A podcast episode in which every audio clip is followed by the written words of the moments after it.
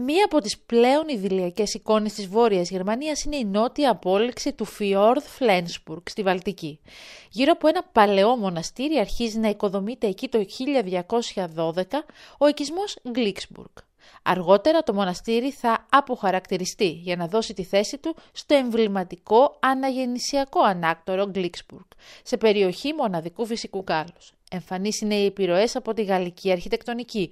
Με τον βασιλικό οίκο Σλέσβικ Χόλσταϊν, Σόντερμπουργκ Γκλύξμπουργκ συνδέθηκε η Ελλάδα μετά την έξωση του Όθωνα και το τέλος της Βαβαροκρατίας. Προφανής είναι η αντιστοίχηση των ονομάτων. Σλέσβικ Χόλσταϊν ονομάζεται και σήμερα το βορειότερο κρατήδιο της Γερμανίας, με πρωτεύουσα το Κίελο. Το Σόντερμπουργκ φιλοξενεί από το 1935 τη θερινή κατοικία της βασιλικής οικογένειας της Δανίας. Τον ίδιο ρόλο είχε διαδραματίσει παλαιότερα το Γκλύξμπουργκ. Αλλά γιατί το Γκλίξμπουργκ βρίσκεται σήμερα σε γερμανικό έδαφος; Ο λόγος είναι ο νικηφόρος πόλεμος της Προσίας εναντίον της Δανίας το 1864.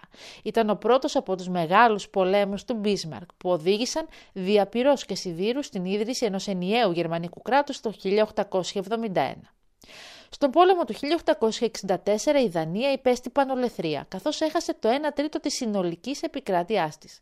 Αυτή η ήττα είχε συνέπειες για ολόκληρη τη χώρα, επισημαίνει ο Δανός ιστορικός Hans Schultz Hansen στο γερμανικό δίκτυο Ender.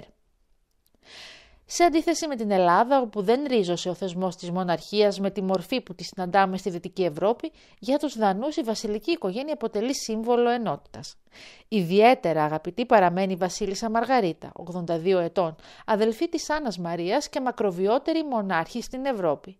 Κάποιοι την εκτιμούν, ενώ άλλοι βεβαίως την επικρίνουν για την επιμονή της να καπνίζει δημοσίως, αγνοώντας τις επιταγές της πολιτικής ορθότητας. Από το 1922 η βασιλική οικογένεια της Δανίας είχε αναθέσει τη συντήρηση του ανακτόρου Γκλίξμπουργκ σε ίδρυμα, το οποίο σήμερα προείσταται ο πρίγκιπας Χριστόφορος. Το ίδρυμα χρηματοδοτείται από συνδρομές, δωρεές, κρατικές χρηματοδοτήσεις, επισκέψεις και εκδηλώσεις. 10 ευρώ στοιχίζει η είσοδος στο ανάκτορο, ενώ προβλέπεται έκπτωση για μαθητές και φοιτητές. Μια αίθουσα εκδηλώσεων διατίθεται για την τέλεση γάμων σε συνεννόηση με το Δημαρχείο του Φλένσπουργκ, έναντι 230 ευρώ. Παλαιότερα η εφημερίδα Die Welt έκανε λόγο για δικαστικές διενέξεις ανάμεσα στην τοπική κυβέρνηση του Σλέσβικ Χολστάιν και τον πρίγκιπα Χριστόφορο, ο οποίος ζητούσε να αυξηθεί η κρατική επιδότηση για τη συντήρηση του ανακτόρου.